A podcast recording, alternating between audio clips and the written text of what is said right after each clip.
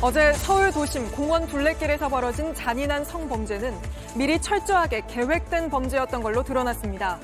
평소 자주 다녀 CCTV가 없는 걸 알고 범행 장소로 삼았고 피해자를 내리친 둔기도 넉 달 전에 미리 사뒀던 걸로 조사됐습니다. 하지만 피의자는 미수에 그쳤다며 빠져나갈 궁리를 하고 있는 걸로 JTBC 취재 결과 파악됐습니다. 이동관 방송통신위원장 후보자의 청문회가 한창 진행 중입니다. 이명박 정부 당시 언론 장악을 주도했다는 의혹과 자녀의 학교 폭력 문제를 두고 여야가 강하게 충돌했습니다. 밥 먹듯이 방송에 개입했다는 게 나와 있어요. 이런 정도 협조 요청하는 거는 사실은 그게 문제라니까요. 기본 직무입니다. 그게 문제. 오늘 낮 대전 관저동 신협에 헬멧 쓴 강도가 쳐들어왔습니다. 흉기로 직원을 위협해 3,900만 원을 빼서 달아났는데 경찰이 추적 중입니다. 100명 넘는 목숨을 앗아간 하와이 산불뿐 아니라 캐나다와 유럽 역시 쉽게 잡히지 않는 산불로 고통받고 있습니다. 이례적인 폭염과 가뭄이 원인인데 주민들의 안전도 위협받고 있습니다. 시청자 여러분, JTBC 뉴스룸을 시작하겠습니다. 대낮에 주민들의 산책로였던 이 공원 둘레길에서 벌어진 잔인한 성범죄는 철저히 계획됐던 걸로 드러났습니다. 평소 자주 다녀 CCTV가 없다는 걸 알고 범행 장소로 정했고 피해자를 내리친 둔기도 넉 달 전에 미리 사뒀다는 겁니다. 신림역 흉기난동 사건 등으로 경찰이 사상 첫 특별 치안 활동을 선포하고 이 부근 순찰을 강화한다고 했는데 불과 2km 떨어진 곳에서 또다시 끔찍한 범죄가 벌어져 시민들은 큰 충격을 받았습니다. 피해자는 여전히 의식을 찾지 못하고 있는데 JTBC 취재 결과 피의자는 성폭행은 미수에 그쳤다며 빠져나갈 궁리를 하고 있는 걸로 확인됐습니다. 조금 전 경찰이 구속영장을 신청했는데 먼저 경찰 수사로 드러난 내용부터 최연수 기자가 보도합니다. 밝은 대낮 공원 입구입니다. 검은 옷을 입고 슬리퍼를 신은 남성이 걸어갑니다. 어제 이 공원 숲속에서 폭행과 성폭행 혐의로 체포된 30살 최모 씨입니다. 최 씨는 어제 오전 9시 55분 둔기는 주머니에 넣은 채 서울 독산동 집에서 나왔습니다. 고개를 숙인 채 비틀비틀 느리게 걸어갑니다. 다른 사람과 마주치자 갑자기 옷을 털더니 지나간 사람을 뒤돌아보기도 합니다. 이렇게 1시간쯤 걸어 이 공원에 도착했습니다. 그리고 오전 11시 44분 살려달라는 비명을 들은 등산객의 112 신고가 들어왔습니다. 최 씨는 낮 12시 10분쯤 체포됐습니다. 최 씨는 경찰 조사에서 범행을 미리 계획했다며 운동하러 자주 갔던 곳이라 CCTV가 없는 걸 알고 있었다고 털어놨습니다. 그런데 성폭행 시도는 했지만 미수에 그쳤다고 주장하고 있는 걸로 취재 결과 확인됐습니다. 저항이 심해 실패했다면서 범행 장소로 끌고 가다 피해자의 옷이 벗겨진 거라고 진술했습니다. 힘이 남아 있었다면 성폭행할 수 있었을 것이라고도 했습니다. 여기에 최 씨의 가족은 최 씨가 우울증 등으로 병원 진료를 받은 적이 있다고도 경찰에 밝혔습니다. 지난달 21일 무차별 흉기 난동을 벌인 조선과 같이 정신병력을 주장하는 겁니다. 최 씨의 이런 주장 모두 어떻게든 형량을 낮춰보려는 전략으로 보입니다. 경찰은 최 씨가 이번 범행에 쓴 둔기 두 개를 네 달 전에 미리 산 사실을 확인했습니다. 또 최 씨가 우울증을 앓았는지 병원 진료 기록을 확인하는 한편 성폭행 여부를 가리기 위한 조사도 함께 하고 있습니다. 경찰은 최 씨에 대해 구속영장을 신청했습니다. JTBC 최현수입니다. 저희가 확인해 보니 이번 범행이 일어난 서울 관악구에는 CCTV가 무려 5,600여 개나 깔려 있었습니다. 하지만 시민들이 많이 찾는 곳인데도 불구하고 이 둘레길로 들어서는 순간 CCTV의 감시망은 완전히 사라졌습니다. 이건 다른 지역도 크게 다르지 않을 걸로 보여 대책이 필요해 보이는데 계속해서 최지우 기자가 보도합니다. 공원 입구에 방범용 CCTV가 설치돼 있습니다. 급할 때 누르면 곧바로 경찰에 연결되는 비상벨도 달려 있습니다. 공원에만 이런 CCTV가 7개나 있습니다. 있으면은 오히려 그 범행 저지른 놈들이 뭐 안 다니잖아. 피해 다니니까 안심이 되는 거죠. 화장실도 비상벨 있어요. 네. 그러니까. 관악구 CCTV 지도를 확인해 봤습니다. 범행 현장에서 10분 거리에 있는 아파트, 초등학교나 회사 주변에 CCTV가 빼곡합니다. 관악구 전체에 5천 개가 넘습니다. 하지만 범행이 일어난 산책로 주변은 사각지대입니다. 산이기 때문입니다. 범행이 일어난 현장입니다. 10분 전만 해도 주변에 CCTV와 사람들을 쉽게 볼 수 있었습니다.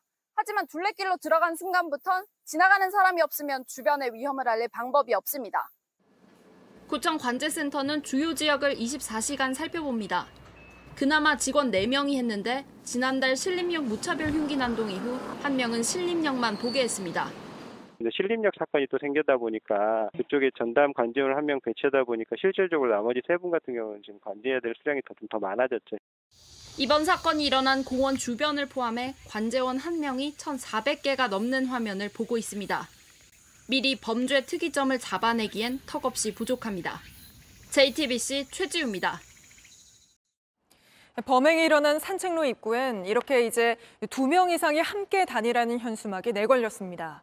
경찰이 일대 순찰을 강화했는데도 신림역 사건이 일어났던 곳과 불과 2km 떨어진 곳에서 또 이런 흉악 범죄가 일어나 주민들은 크게 불안해하고 있습니다. 송승환 기자입니다. 지난달 21일 무차별 흉기 난동이 있었던 신림역 근처입니다. 어제 잔혹한 범행이 있었던 곳과는 불과 2km밖에 떨어지지 않은 곳입니다. 사건이 발생한 산책로 입구입니다. 어제까지는 없었는데 이렇게 관악구청에서 산책로는 두 명 이상이 함께 다니라는 내용의 현수막을 붙였습니다. 경찰은 흉기 난동 사건 이후 일대에 경찰을 집중적으로 배치하며 순찰을 강화했습니다. 장갑차와 총기를 든 특공대까지 동원했습니다. 그런데도 이런 범죄가 또 일어난 겁니다. 불안감은 커졌습니다.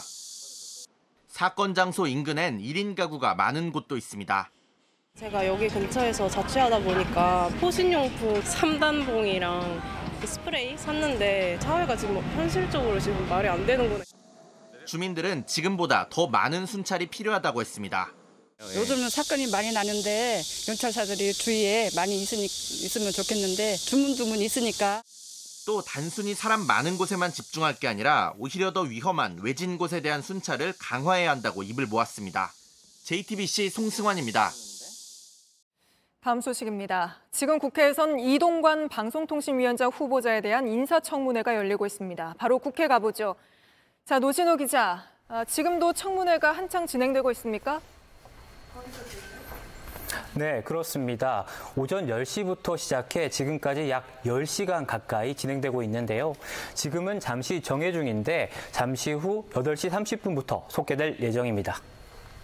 네, 언론 장악 논란을 비롯해서 여러 의혹들이 있지 않았습니까? 어떤 부분이 주요 쟁점으로 다뤄졌습니까? 가장 첨예한 건 이 후보자의 언론 간 문제입니다. 야당은 특히 이 후보자가 어, 청와대 홍보 수석으로 재직할 당시 국정원에 언론 장악 문건을 작성하도록 하도록 지시를 했는지 따져 물었습니다. 이 후보자는 적극 반박했습니다. 언론을 권력의 편에 세우려고 하는 아주 위험한 사고방식이 곳곳에 지금 드러나는 거예요. 그 바보 취급하지 마세요. 저런 보고서가 국정홍보수석실에 주문 없이 국정원이 그냥 생산할 수 있단 말입니까? 거의 대부분은 제가 보기엔 모니터 자료라고 보이고요. 뭐 약간 뭐 저 저희가 모르는 가운데 뭐 보고서가 왔다니 그건 저희가 뭐 전혀 기억 못하는 부탁한 적이 없는 자료입니다. 국정원 자료까지 어떻게 책임을 집니까? 네, 그리고 이 후보자가 임명되면 공영방송 운영에 적극 개입할 거라는 야당의 문제 제기도 있었잖아요. 여기에 대해서도 입장을 밝혔습니까? 네, 오늘도 야당은 이 후보자의 공영방송에 대한 시각이 우려스럽다고 지적했는데요. 이에 대해 이 후보자는 그저 공정하게 해달란 요청일 뿐이라고 설명했습니다. 그 MB 정부 들어서 정현주 사장이 쫓겨나고 뭐 말씀하신 것처럼 그래 문재인 정부 들어서 또 똑같은 것이 반복이 됐다. 그래서 그 악순환을 이번 정부에서도 똑같이 하려고 하는 겁니까? 저희는 정권의 편을 들어달라는 게 아닙니다. 저희가 왼쪽으로 기울어 있는 방송 지형을 오른쪽으로 기울게 하겠다는 게 아닙니다. 똑바로 평평한 곳에서 공정하게 그 하는 것이 공영방송의 태도라는 것을 말씀드리는 것이고 네, 오늘 청문회가 끝나면 그 이후 일정은 어떻게 됩니까? 네, 우선 월요일에 이 결과 보고서 채택을 위한 과방위 전체 회의가 열릴 예정입니다. 하지만 이 여야 입장차가 워낙 크기 때문에 쉽- 채택은 쉽지 않아 보입니다. 어, 채택이 되지 않더라도 윤 대통령은 이 재송부 요청을 거쳐 이르면 다음 주 이 후보자의 임명이 마무리될 것이다. 이런 관측도 나오고 있습니다. 네, 알겠습니다. 여기까지 듣겠습니다. 노진호 기자였습니다. 이동관 후보자 아들의 학교 폭력 의혹을 두고도 거센 공방이 이어졌습니다. 야당은 학폭위가 열리지 않는 데는 이 후보자의 개입이 있었다고 주장했고 여당은 이미 피해자와 화해했다고 맞받았습니다. 이 내용은 구혜진 기자입니다. 야당과 이동관 후보자는 학폭위가 열리지 않은 배경을 놓고 팽팽하게 맞섰습니다. 째려만 봐도 학폭위를 열었던 하나고가 이동관 후보자의 아들에 대해서만 특혜를 줬다라는 건 인정하시는 겁니까? 아무도 인정을 그 끝까지 안 학폭위를 열어서. 처벌받은 사람이 없습니다. 매번 폭력 사실을 인정하시나요? 뭐 아니 일부 없었 있었겠죠. 그러나 거짓 그 해명 내용을 제가 어떻게 부분에 확인합니까? 입장 여당 의원들은 피해자와 화해하고 종결된 사안이라며 이 후보자를 엄호했습니다. 이 케이스는 오히려 교육 현장에서 지향하는 대로 교육적 해결로 마무리된 사례인 겁니다. 민주당은 당시 피해 학생들을 직접 상담했던 교사가 화해가 이루어지지 않았다고 주장한 것을 놓고 공세를 이어갔습니다. 1학년 때 예. 담임 선생님이 거짓말을 한다- 한다는 얘기입니까? 만약에 거짓말이라고 이게 들통나면 사퇴할 용이 있습니까? 예, 세상의 모든 일이 100% 진실, 100% 거짓이 어디 있겠습니까? 진실 공방이 이어지자 야당은 해당 교사를 불러 기자회견을 열었습니다. 고등학교 2학년 1학기 무렵에 그 제자가 상담하기 위해서 저를 찾아왔어요. 아이들이 썼던 글 안에 제가 읽어보니까 23개의 폭력 사건이 있었습니다. 이에 대해 이 후보자는 앞서 각자가 알고 있는 진실을 말하는 것이라며 자신의 답변엔 거짓이었다고 주장했습니다. JTBC 구혜진입니다. 다음 소식입니다. 김영란법에 따라 공직자들은 평소엔 10만 원까지, 명절엔 20만 원까지 농축수산물 선물을 주고받을 수 있습니다. 정부 여당이 추석을 앞두고 소비를 늘리겠다며 이걸 평소엔 15만 원, 명절엔 30만 원으로 늘리는 방안을 검토하기로 했습니다. 송우영 기자가 보도합니다. 국회를 찾은 수산업계 대표는 생존의 위기에 몰린 상황이라며 어려움을 호소합니다. 아시다시피 가장 큰 어려움에 직면해 있습니다. 그간 코로나19로 인하여 경영난이 많이 악화되었으며 연근해 어업 생산량 감소와 최근 유가 급등 전기료 인상, 국민의힘은 농축수산업계와 문화예술계의 소비 촉진을 위해 청탁금지법, 이른바 김영란법상 선물 가격 상한선을 15만 원 이상으로 올리는 방안을 정부에 건의하기로 했습니다. 50% 정도의 인상은 필요하다는 의견을 제시했고 이를 토대로 권익위원회 전원위원회에서 여러 상황을 종합적으로 판단해서 최종 확정에 발표하기로 했습니다. 명절 전후로는 평소의 두 배까지 가능하기 때문에 시행령이 개정되면 30만 원 이상으로 상한선이 높아지게 됩니다. 또 모바일로 선물을 주고받는 최근의 소비 성향을 반영하기 위해 모바일 상품권도 허용하는 방안을 논의하기로 했습니다. 담당 부처인 국민권익위도 상향 필요성에 공감했습니다. 이중, 삼중고에 힘들어하는 농축어업인들에 대한 지원과 문화예술 소비 활성화를 위해서 청탁금지법의 관련 규정에 대한 개정의 필요성이 권익위는 조만간 전원위원회를 열어 시행령 개정을 추진할 계획입니다. JTBC 송우영입니다.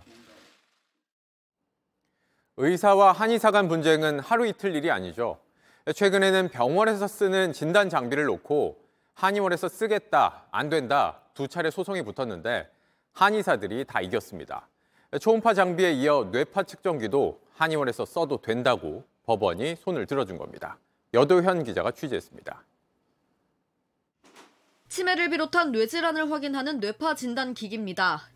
병원뿐 아니라 일부 한의원에서도 쓰고 있습니다. 체질과 이 모든 것을 종합해서 진단을 하는데 조금 더 이제 정밀하게 볼 수 있는 그런 어, 도구가 될 수 있습니다. 2012년 한의사 A씨는 복지부로부터 자격정지 3개월 처분을 받았습니다. 현대 진료기기인 뇌파 측정 기기를 쓴 게 의료법 위반이라는 이유였습니다. A씨는 소송을 했습니다. 1심과 2심이 엇갈린 가운데 대법원은 A씨의 손을 들어줬습니다. 법에 한의사의 뇌파 측정 기기 사용을 금지하는 규정이 없다며 진단의 보조 수단으로서도 보건 위생상의 우려가 크지 않다고 판단했습니다. 지난해 대법원이 한의사의 초음파 기기 사용을 허용하면서 들었던 이유와 똑같습니다. 한의학이 과학화 그리고 객관화가 된다면 혜택은 질병으로 고통받는 모든 국민들에게 돌아간다고. 한의사협회는 이미 코로나19 검사를 할 수 있게 해달라며 소송을 냈습니다. 또 엑스레이 사용도 추진하고 있습니다. 대한의사협회는 이를 두고 국민의 건강에 심각한 위해를 주는 불법 의료 행위라며 반발하고 있습니다. JTBC 여도현입니다. 삼성을 비롯한 4대 그룹이 국정농단 사태로 탈퇴했던 전국경제인연합회에 다시 가입할지 여부를 검토하고 있습니다. 오늘 삼성준법감시위원회가 정경유착이 또 발생하면 즉시 탈퇴해야 한다고 조건을 내걸며 사실상 승인 입장을 내놓았습니다. 김도훈 기자가 보도합니다. 삼성은 전경련 재가입을 두고 독립조직인 준법감시위원회에 검토를 요청했습니다. 두 차례 임시회의 끝에 오늘 준감위는 삼성이 만약 전경련에 재가입한다면 특정 조건에서 활동해야 한다는 의견을 냈습니다. 삼성전자 등 주요 5개 계열사가 정경유착이 발생하면 즉시 탈퇴해야 한다는 조항입니다. 준법감시위원 7명이 만장일치로 결정한 내용입니다. 정경유착의 고리를 정말 완전히 단절할 수 있는가라는 것이 가장 큰 논의의 대상이었고 전경련의 인적 구성 및 운영에 정치권이 개입해서는 절대로 안 된다라는 점이 가장 크게 우려 사항이었습니다. 정경련 재가입 최종 결정은 삼성 경영진과 이사회가 판단합니다. 삼성은 다음 주 초 임시 이사회를 열고 다섯 개 계열사의 전경련 재가입 여부를 결정하기로 했습니다. 이에 맞춰 현대차와 SK, LG그룹도 논의에 속도를 낸 전망입니다. 전경련은 한국경제인협회로 명칭을 바꾸고 정치 권력 유착을 막는 윤리 시스템을 만든다는 입장입니다. 그러면서 지난 5월 4대 그룹에 재가입을 요청했습니다. 오는 22일에 한경협으로 이름을 바꾸고 새 회장을 선출하는 임시총회를 엽니다. JTBC 김도훈입니다. 360도 가상현실로 이슈를 분석해드리는 이슈 360입니다. 오늘은 4시간 뒤쯤 한미일 정상회의가 열릴 캠프 데이비드로 가보겠습니다. 여긴 원래 미국 대통령과 가족들의 별장입니다. 백악관에서 헬기로 30분 걸립니다. 세계 최강국 대통령의 별장답게 축구장 35배 크기에 집무실, 회의실, 산책로, 휴양시설까지 모두 갖추고 있습니다. 그런데 그냥 쉬기만 하는 곳이면 굳이 설명드릴 필요도 없겠죠. 캠프 데이비드는 세계사의 흐름을 바꾼 장소입니다. 2차 대전의 전세를 역전시킨 노르망디 상륙 작전이 여기서 논의됐고요. 또 네 번 전쟁 벌이며 원수처럼 지내던 이집트와 이스라엘 정상도 여기 와서 악수하고 화해했습니다. 이러다 보니 캠프 데이비드 정신이란 말까지 생겼습니다. 여기서는 격식 차리지 않고 쉽게 말해 넥타이 풀고 편하게 대화해서 손에 잡히는 결과를 만들어낸다는 겁니다. 대통령실도 이런 역사적 의미를 강조합니다. 캠프 데이비드에 한미일 정상이 모인 것 자체가 역사적이라는 거죠. 하지만 이 점도 염두에 둬야 합니다. 캠프 데이비드에는 입장료가 있습니다. 미국 대통령이 별장으로 초대해 특별 대우를 하는 만큼 미국의 국익과 관련한 구체적인 요구를 해온다는 겁니다. MB 정부 때도 여기 다녀온 뒤에 미국산 쇠고기 수입 개방, 아프간 재파병 같은 미국발 청구서들이 속속 날아들었습니다. 그럼 이번에는 어떨까요? 우리가 얻을 것은 뭐고 또 내줘야 할 것은 뭘지 정재윤 기자가 분석해 드립니다. 대통령실은 한미일이 캠프 데이비드에서 만나는 데 큰 의미를 부여했습니다. 삼국 안보 경제 협력의 역사를 2023년 8월 18일 이전과 이후로 나누게 될 것입니다. 이번 회의를 통해 우리가 얻는 건 한미일 안보 협력이 강화되는 겁니다. 삼국은 앞으로 정상회의를 포함해 안보실장, 국방장관 등끼리 만나는 다양한 협의체를 만들기로 했습니다. 북핵이 갈수록 고도화되는 상황에서 북한 위험을 억제하거나 신속히 대응하는 효과가 있습니다. 삼국은 또 인공지능, 퀀텀, 우주 등 차세대 신흥 기술 관련 협력도 추진하게 됩니다. 일자리 창출, 인적 교류 등 경제적 이득이 예상됩니다. 하지만 미국, 일본에 비해 우리가 얻는 실익이 크지 않다는 분석도 나옵니다. 현재 한국과 일본은 미국과 따로 군사 동맹을 맺고 있으나 미국은 이를 하나로 묶으려고 한다는 분석이 많습니다. 이른바 아시아판 나토를 만든다는 구상입니다. 그런데 한일이 군사 동맹으로 묶이면 유사시 일본군이 한반도에 들어올 수 있느냐를 놓고 국내 논란이 불가피합니다. 독도 영유권 등을 놓고 일본과 대립하는 우리로선 늘 껄끄러운 주제입니다. 당장 미국은 동해상에서 한미일 군사훈련을 할 경우 일본해로 표기하기로 방침을 세웠습니다. 외형상으로는 한미일 3제 틀 속에서 이루어지겠지만 결국은 한일 간 군사 협력의 심화로 이어질 수밖에 없거든요. 미일 동맹의 하부 체제로 우리가 들어갈 수 있다는 측면에서 대단히 우려스럽다고. 논란이 일자 대통령실도 우리가 공격받으면 다른 쪽이 참전하는 게 동맹인데 한일 관계는 그런 동맹 관계가 아니라고 선을 그었습니다. 한국도 중국을 견제하는 노선에 동참했다는 메시지가 커진 것도 부담입니다. 미국은 한미일 협력을 통해 중국을 효과적으로 견제하는 전략을 내비치고 있습니다. 중국은 한미일 정상회의가 자신을 겨냥했다며 위험한 음모라는 등 연일 날선 반응을 보이고 있습니다. JTBC 정재윤입니다. 최근 도심 한복판에서 흉기 들고 다른 사람 위협하는 사람이 잇따르고 있습니다. 어젠 서울 대학로에서 길이가 20cm나 되는 흉기를 들고 괴성을 지른 60대가 체포됐습니다. 동영상 보는데 밖에 시끄러워 화가 났다고 경찰에 진술했다는데 정인아 기자가 전합니다. 한 남성이 계단을 내려와 집 밖으로 나갑니다. 손에는 20cm 길이의 흉기를 쥐고 있습니다. 그대로 집 근처 골목을 지나 사람들이 다니는 큰 길로 걸어 나옵니다. 편의점 앞에 멈춰서 주변을 둘러봅니다. 남성이 든 흉기를 보고 놀란 사람들이 뒷걸음질까지 칩니다. 이 남성은 이렇게 흉기를 들고 300m 넘게 돌아다녔습니다. 집으로 돌아갈 때도 흉기를 들고 있었습니다. 경찰은 CCTV를 역추적해 집에 있던 60대 남성을 체포했습니다. 오는 듯이 개성을 지른다고 신고가 들어왔고요. 그동안 밤에 또 새벽에 뭐 개성 지르고 막 이렇게 해서 무섭다 뭐 이런 진술을 했어요. 뭐, 뭐 죽여버리겠다 뭐 이런 얘기를 많이 했었다고. 이 남성은 경찰 조사에서 집에서 동영상을 보는데 밖이 시끄러워 다 죽여버려야겠다고 생각했다고 진술했습니다. 경찰은 이 남성에게 경범죄가 아닌 폭력행위 처벌법을 적용해 구속영장을 신청하기로 했습니다. 최근 이렇게 도심에서 흉기를 꺼내든 사람이 체포되는 일이 반복되고 있습니다. 지난 8일 대구에선 학원가에서 지나던 사람을 향해 흉기를 휘두른 40대가 체포됐습니다. 지난 13일엔 서울 고덕역 주변에서 중학생들을 가위로 위협한 30대가 체포됐습니다. JTBC 정인합니다. 그런가 하면 오늘은 한 중학생이 흉기를 들고 교무실에 들어가 교사와 학생들이 대피하는 일이 벌어졌습니다. 친구와 다퉈서 교사가 중재에 나섰는데 그 과정에서 억울한 부분이 있었다는 게 이유였습니다. 이혜성 기자입니다. 경기 성남시 분당구의 한 중학교 운동장에서 경찰차가 빠져나갑니다. 오후 2시 27분 경찰 112 상황실에 학생 한 명이 이 학교 교무실에 흉기를 들고 들어왔다는 신고가 접수됐습니다. 소동을 벌인 건 2학년 남학생이었습니다. 흉기를 휘두르거나 사람을 해치지는 않았지만 경찰이 출동할 때까지 흉기를 들고 있었습니다. 경찰은 학생을 달래 흉기를 내려놓게 한 뒤 부모에게 인계했습니다. 학생은 친구와 다퉜는데 왜 나만 교무실에 데려오느냐며 억울하다고 말한 것으로 전해졌습니다. 경찰은 인명피해가 없고 누군가를 위협한 건 아니라서 입건하지 않았다고 설명했습니다. 다친 사람은 없지만 교사와 학생, 학부모들이 모두 놀랐습니다. JTBC 이혜선입니다.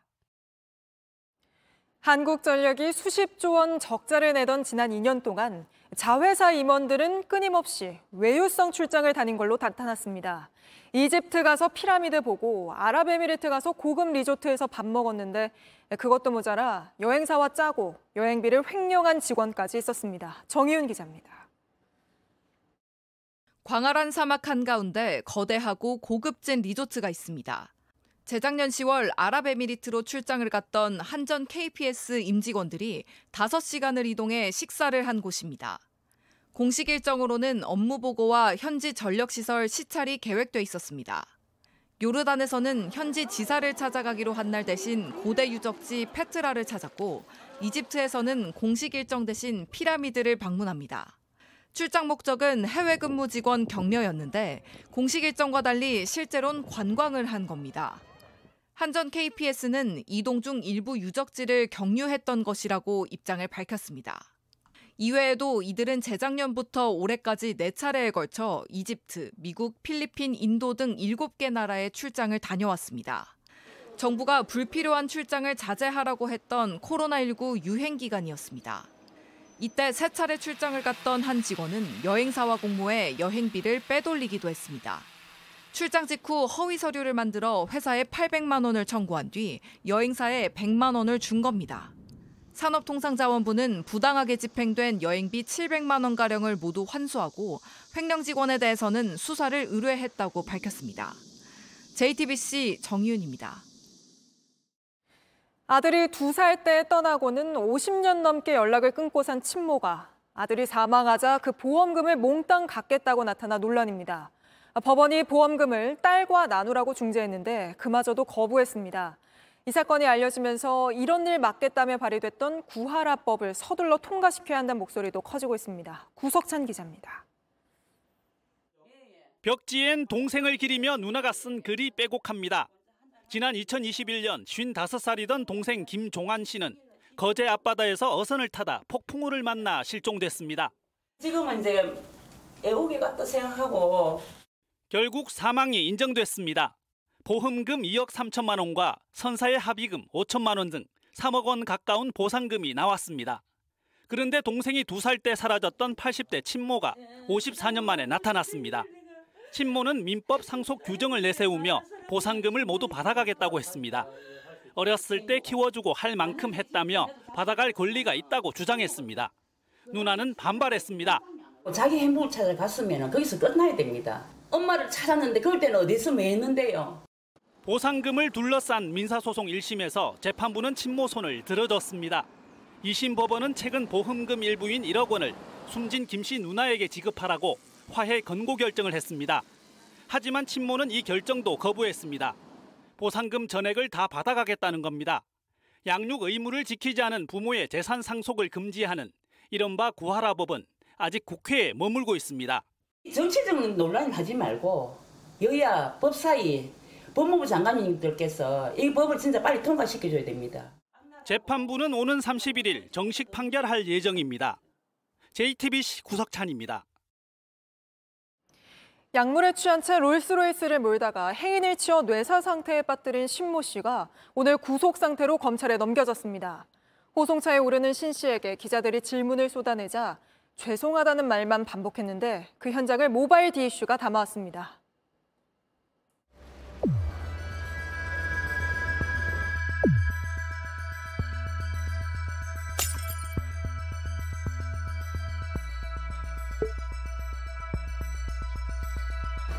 과다 복용 혐의 인정하십니까? 피해자가 가족들에게 하실 말씀 없으신가요? 아닙니다. 저 진심으로 사죄드리겠습니다. 죄송합니다. 사고 당일 일본에서 어떤 시술 받으셨나요?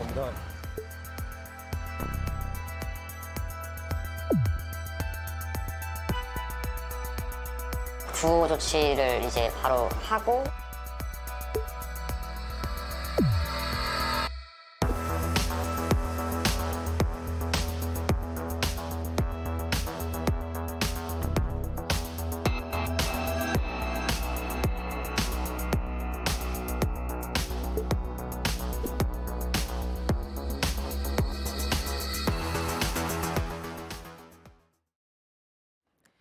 세계 곳곳에서 지금까지 보지 못했던 심각한 산불이 일어나고 있습니다. 하와이처럼 캐나다와 스페인에서도 큰 산불이나 비상인데 백희연 기자가 전합니다. 하와이 산불 참사 9일째. 현재까지 공식 사망자 수는 111명인데 실종자가 1000명이 넘는 걸로 추정돼 언제쯤 확실한 사상자 숫자가 나올진 알 수 없습니다. 당국의 늑장 대응 논란은 계속되는 가운데 사이렌이 울렸어도 못 피했을 거라는 발언으로 비난을 샀던 마우이 비상사태 책임자는 결국 자리에서 물러났습니다. 당국은 참사를 기회로 삼으려는 땅 투기꾼에도 칼을 빼들었습니다. My intention from start to finish is to make sure that no one is victimized uh, from a land grab. 산불로 고통받는 곳은 또 있습니다. 캐나다 서북 지역에선 산불이 도심까지 위협하면서 주도인 옐로나이프 주민 2만여 명의 대피령이 내려졌습니다. I do encourage people who live in high risk areas to reach out to family and friends who may be able to provide shelter in other areas of the province. 화염으로 도로 곳곳이 막히면서 비행기는 물론 군 수송기까지 동원됐습니다. 휴양지로 유명한 스페인 국립공원 산불은 진화 작업에 애를 먹으며 마을 가까이로 불이 확산하고 있습니다. 이 지역 주지사는 가뭄과 폭염으로 시작된 불이 통제 불능이라고 언급했는데 현재까지 주민 수천 명이 대피했고 국립공원 접근은 차단됐습니다. JTBC 백희연입니다. 코로나 이후 회복될 줄 알았던 중국 경제가 오히려 빠르게 얼어붙고 있습니다. 부동산 시장 불안까지 겹치며 중국발 경제 위기 우려까지 커지고 있는데 실제 베이징은 상가가 비기 시작했고 아파트 값이 절반까지 떨어진 곳도 나왔습니다. 시내 전체가 활기를 잃은 모습이었는데 베이징 박성훈 특파원이 둘러봤습니다. 이곳은 베이징 시내 중심과 소상공인들이 밀집해 있는 소호 건물입니다. 베이징의 실제 부동산 경기가 어떤지, 실물 경제가 어떤지 직접 확인해 보겠습니다. 주변에 회사가 몰려 있지만 점심시간인데도 한적합니다. 가장 목 좋은 곳에 있는 병원은 문을 닫은 지 오래고 식당과 점포 곳곳엔 임대 안내판이 붙어 있습니다. 现在空置的大概有多少呢？百分之三十左右，只不过整体的租金降下来了。 사무실 임대료는 코로나 이전 대비 80% 수준까지 떨어졌지만 정작 들어오려는 업체는 많지 않습니다. 베이징 중심부 집값은 코로나 이전과 비교해 절반까지 떨어졌습니다. 今年一八年、一九年这边的房价大概在十万到十五万，然后现在的房价七万啊，尤其是像这个 CBD 这个区域啊， 베이징 명소로 유명한 시내 중심 쇼핑센터. 안으로 들어가니 가게는 거의 비었습니다. 什么时候这个都是空的吗？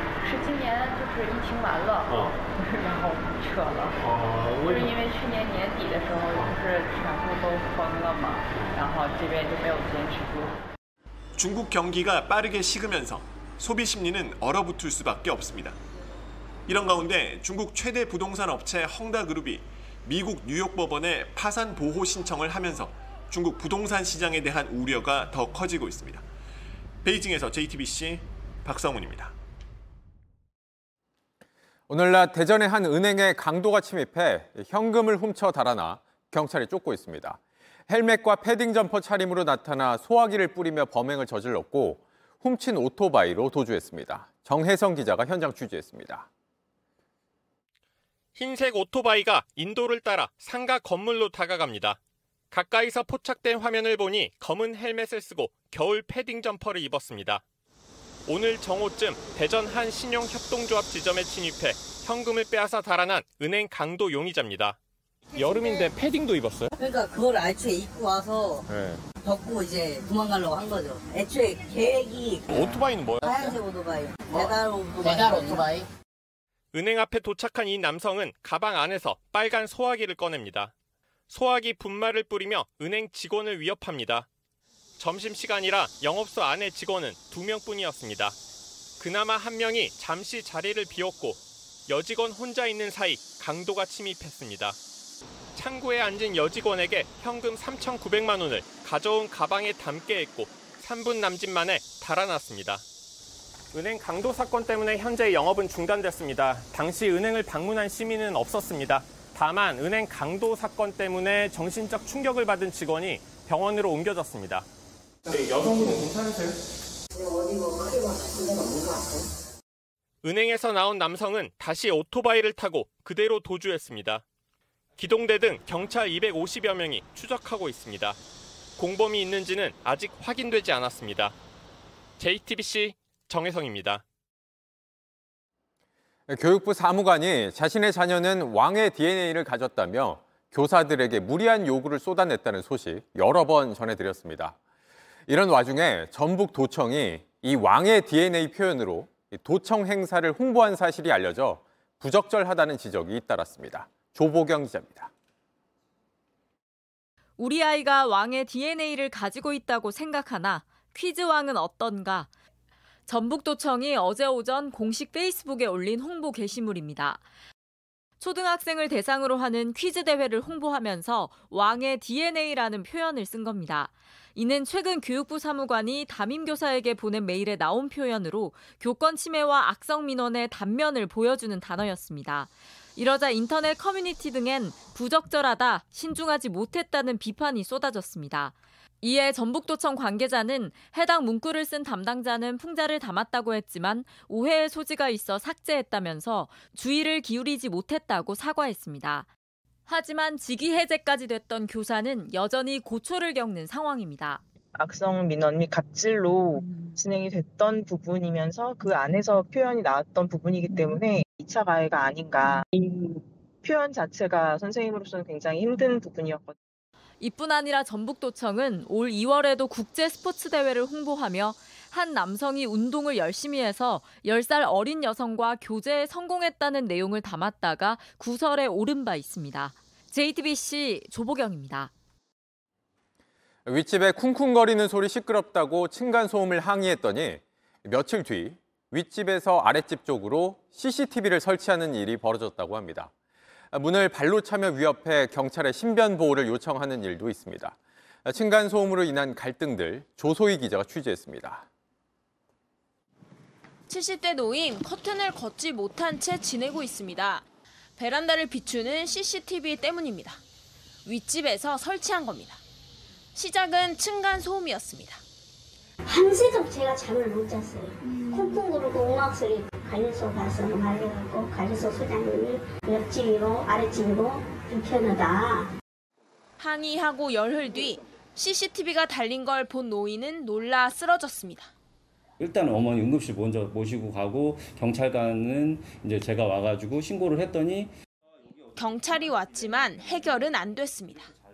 이제 층간 소음에 대해서 이제 얘기를 하니까 그걸 관련해서 설치한 건 같아요. 찍고 있는데 영상도 봤거든요. 네. 근데 지금 일단은 벽을 보고 있거든요.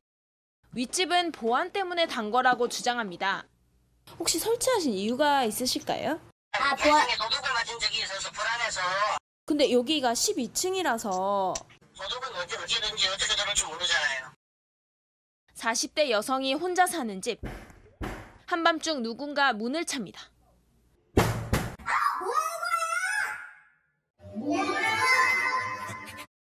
어 이거 아랫집이 찾구나. 좀 어이가 없는 게 항상 슬리퍼를 신고 생활을 하는데 그 몇 걸음을 걸었다고 딱 1분도 안 돼요 사실.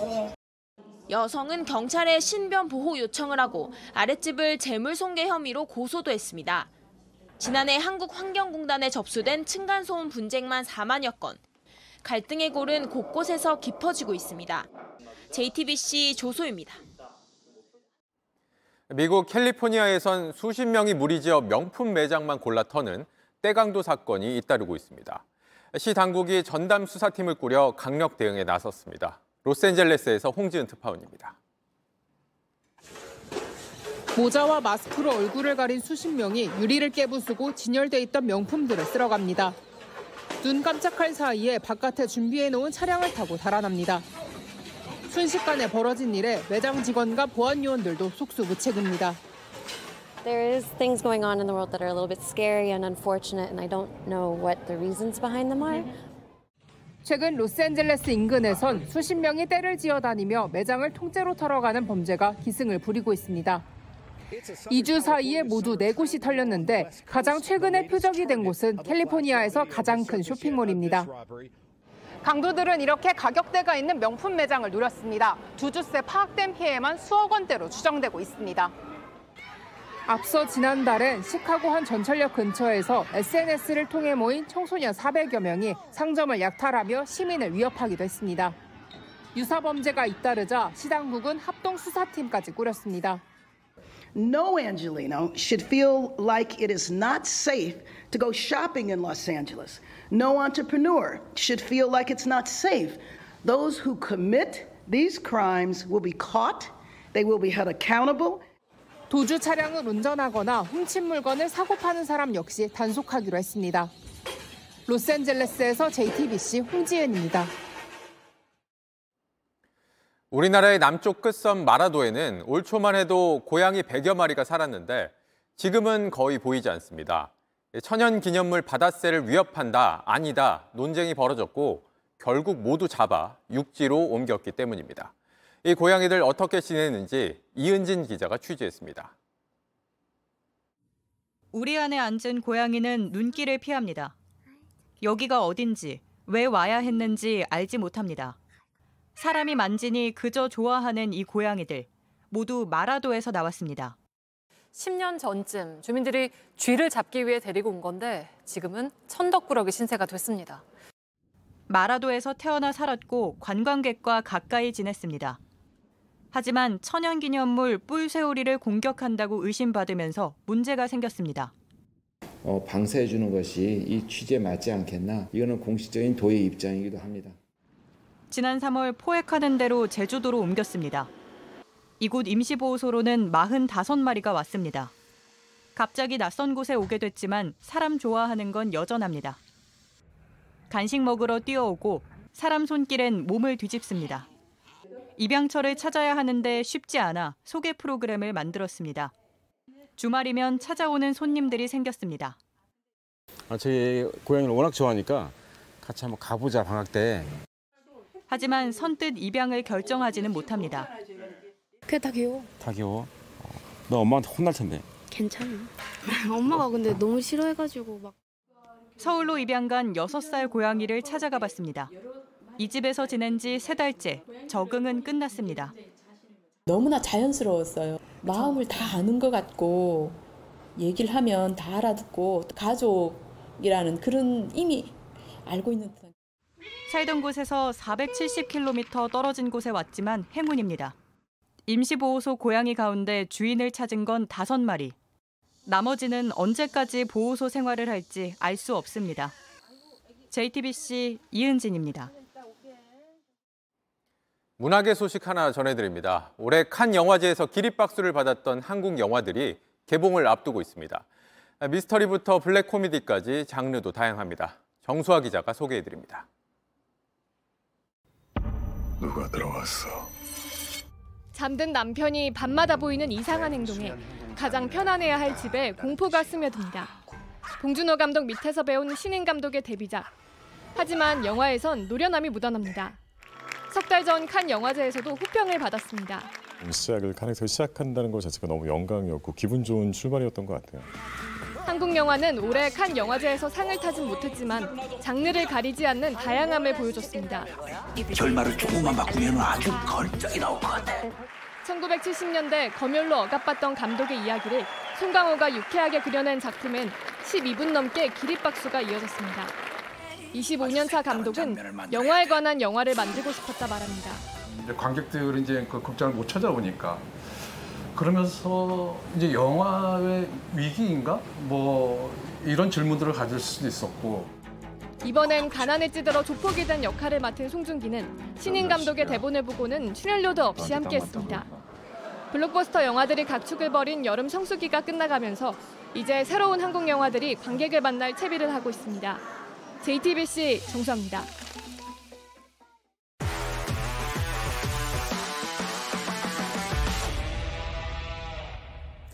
스포츠 뉴스입니다. 클린스만 감독이 우리 축구대표팀에 취임한 지 다섯 달이 됐죠. 한국에서 근무할 거라고 약속했던 감독은 오늘 미국 TV에 출연했습니다. 우리나라에 머문 건 67일, 절반도 안 됩니다. 최종혁 기자입니다. 축구대표팀 클린스만 감독은 미국의 한 축구 프로그램에 출연해 손흥민의 첫 경기 관전평을 내놨습니다.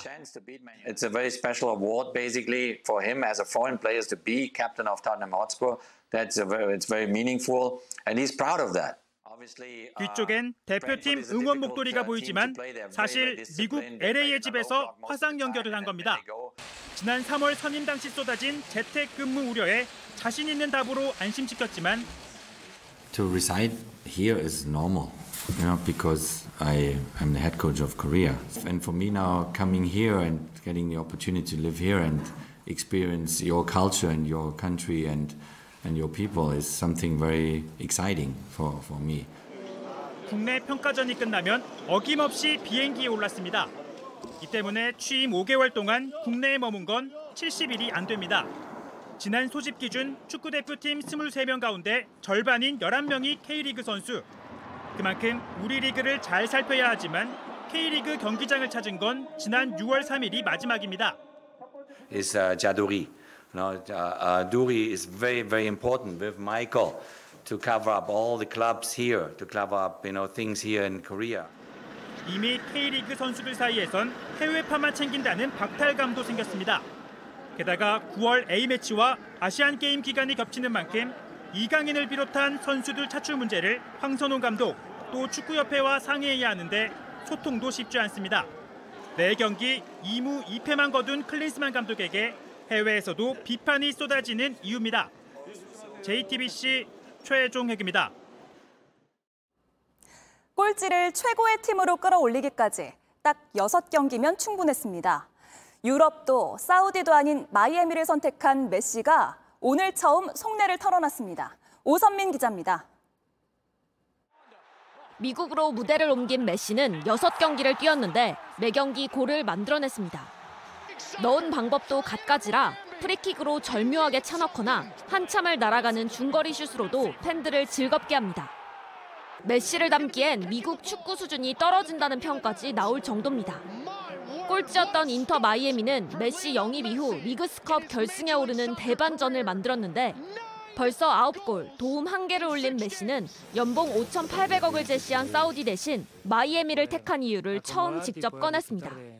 Lo pensamos y decidimos con, con mi mujer, mis hijos también fueron parte de, de, la, de la decisión, la, seguir disfrutando de, del fútbol, que es lo que, lo que me gustó toda, toda la vida. 전 소속팀인 파리로 갈 때 펑펑 울었던 뒷얘기도 털어놨습니다.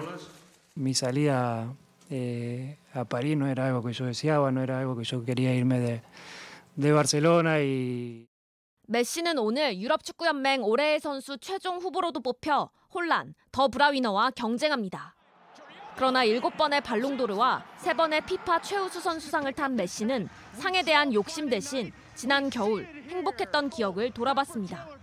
Mi premio más grande fue, fue ese y hoy estoy disfrutando de, de, de mi momento. JTBC 오선민입니다.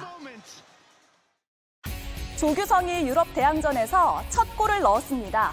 전반 24분 조규성의 미트윌라는 페널티킥을 따냈는데요. 키커로 나선 조규성 자신 있게 공을 차 골망을 흔들었습니다. 여기에 상대팀 선수 한 명이 퇴장까지 당하면서 기세가 미트윌란 쪽으로 완전히 기울었습니다. 동료 프란쿨리누가 히트트릭을 완성했고 여기에 기고비치의 골이 또 터졌습니다. 5대1 대승을 만들며 플레이오프 진출에 성공했습니다. 세계 4위에게도 16강 문턱은 높았습니다. 세계 20위 후르카치의 힘을 뺀 드롭샷을 치치파스가 받아내지 못하는데요. 강자 앞에서도 여유를 잃지 않는 후르카치. 방금 보셨나요? 이번엔 가랑이 샷으로 허를 찔렀습니다. 2대 0 완승입니다. 여기 허를 찔린 선수가 또 있습니다. 세계 3위 메드베데프가 17위 지베레프의 샷에 무너지고 말았는데요. 실수가 이어지며 결국 지고 말았습니다. 순위는 숫자에 불과하다는 사실 두 선수가 보여줬습니다. 공이 나무를 피하고 벙커를 가로지르자 모두가 놀랐습니다. 맥킬로의 다음 샷은 함성을 불렀습니다. comes out great. Got to look out.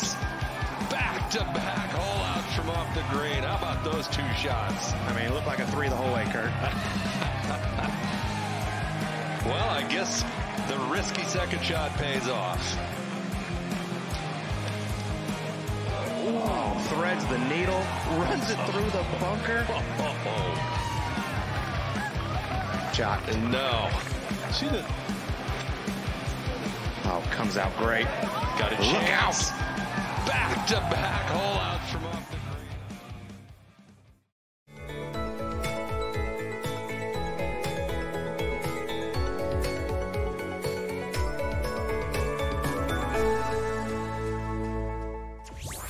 동해안을 제외하고 대부분 지역이 폭염특보로 뒤덮였습니다. 오늘 전국의 한낮 기온이 평년보다 2에서 5도가량 높았습니다. 이번 주말에도 무더위는 계속 이어질 것으로 보입니다. 오늘 밤 중부지방은 소나기가 내리겠습니다. 양은 5에서 50mm 정도가 예상되고요. 내일 새벽이면 모두 그치겠습니다. 남부지방에 내리고 있는 비는 내일까지 이어지겠습니다. 특히 비가 집중되는 광주와 전라 동부는 80mm 이상, 경남 해안은 최고 100mm 이상까지도 쏟아지겠습니다. 당분간 도심과 해안가를 따라 열대야 현상이 나타나겠고요. 서쪽 지역을 중심으로는 오존 농도가 높겠습니다. 내일 아침 기온 서울 25도, 전주 대구 24도 예상되고요. 낮 기온은 서울 32도, 광주 33도로 후덥지근하겠습니다. 다음 주 화요일 중부지방을 시작으로 수요일에는 전국에 비가 오겠고요. 비가 내리기 전까지 소나기는 계속되겠습니다. 날씨였습니다. 뉴스룸 저희가 준비한 소식은 여기까지입니다. 네, 시청해주신 여러분 고맙습니다.